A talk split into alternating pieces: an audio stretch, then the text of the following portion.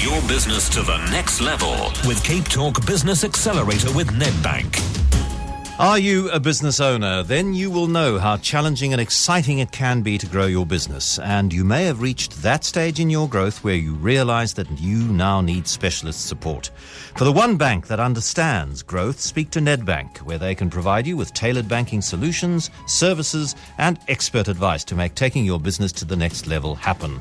For more information, contact Nedbank by emailing business at nedbank.co.za. T's and C's apply. Nedbank is an authorized financial service and credit provider. Make things happen.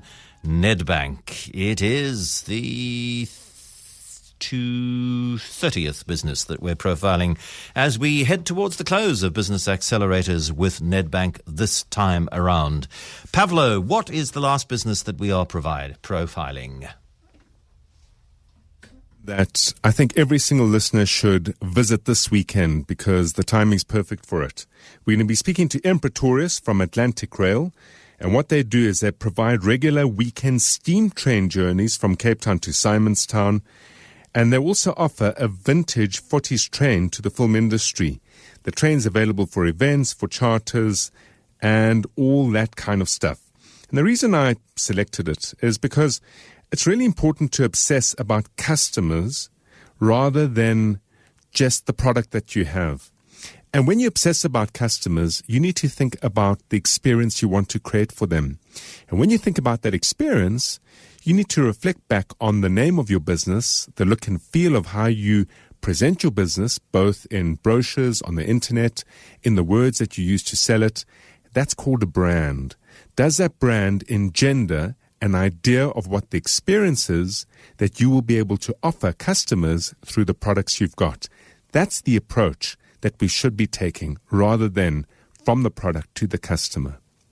Let's bring in Ian Pretorius, the CEO of Atlantic Rail now. Hello, Ian. Hi, John. How long have you been in the business? I've been, well, with Atlantic Rail, we got it started in December 2010. Um, and uh, things have been going very well since then. Have they? Yes. Okay. Uh, how many um, how many routes do you do? Well, we mainly do the Simonstown route. We also do uh, run trains to Spier, Stellenbosch as well. Uh, on weekends, of course. One of the big, big problems here is that we can only run on weekends because of the high metro rail uh, train density during the week. Okay. And uh, Ian, would you like to do more? A lot more? Is there a lot more that could be done? Well, yes, a lot more that could be done, and we need to expand on our train length, our capacity. We, we, we have a major capacity problem, and we turn away hundreds of people for every departure, which is a terrible position to be in. Uh, yeah. Well, I mean, it's it's both a terrible and a wonderful position to be in, isn't it? So, I mean, how do they get out of how do they get out of the terrible part of that otherwise wonderful position, um, Pavlo? Well, you know, I'm busy looking at the website as I'm talking, and there are these red flashing lights on it. And it says Cape Town to Simonstown, 23rd November, full. 30 November, full. 7 December, full. 30 November, full. Not very encouraging. So here's the answer. In a sense, if you think about what Atlantic Rail engenders in your mind and what it represents, I think it needs to go beyond just simply the train.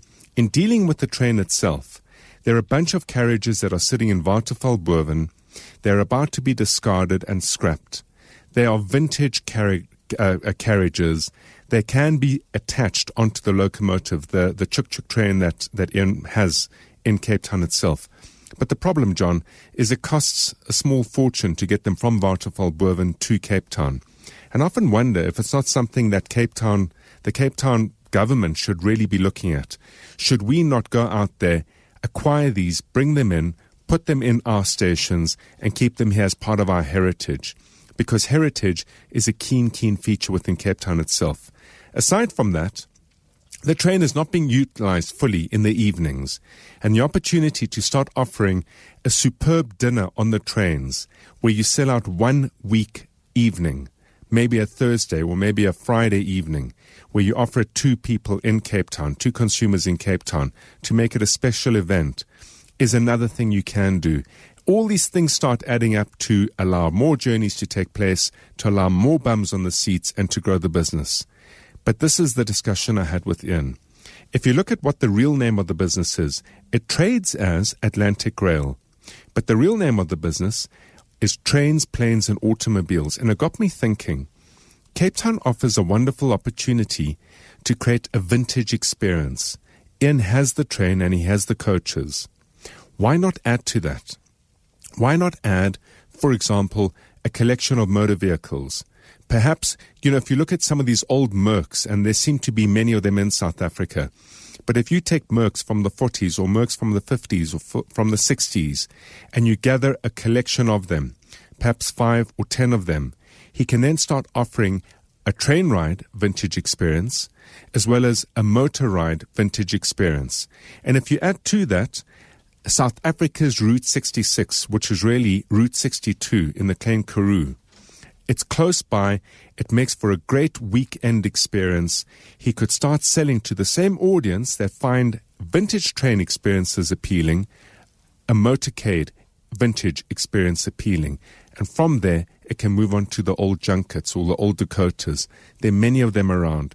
But if you take a big idea and you focus it and concentrate it in Cape Town, which has a natural beauty to it, a physical beauty, the way to experience that beauty through a vintage experience is where the future, I believe, of Ian's business could lie.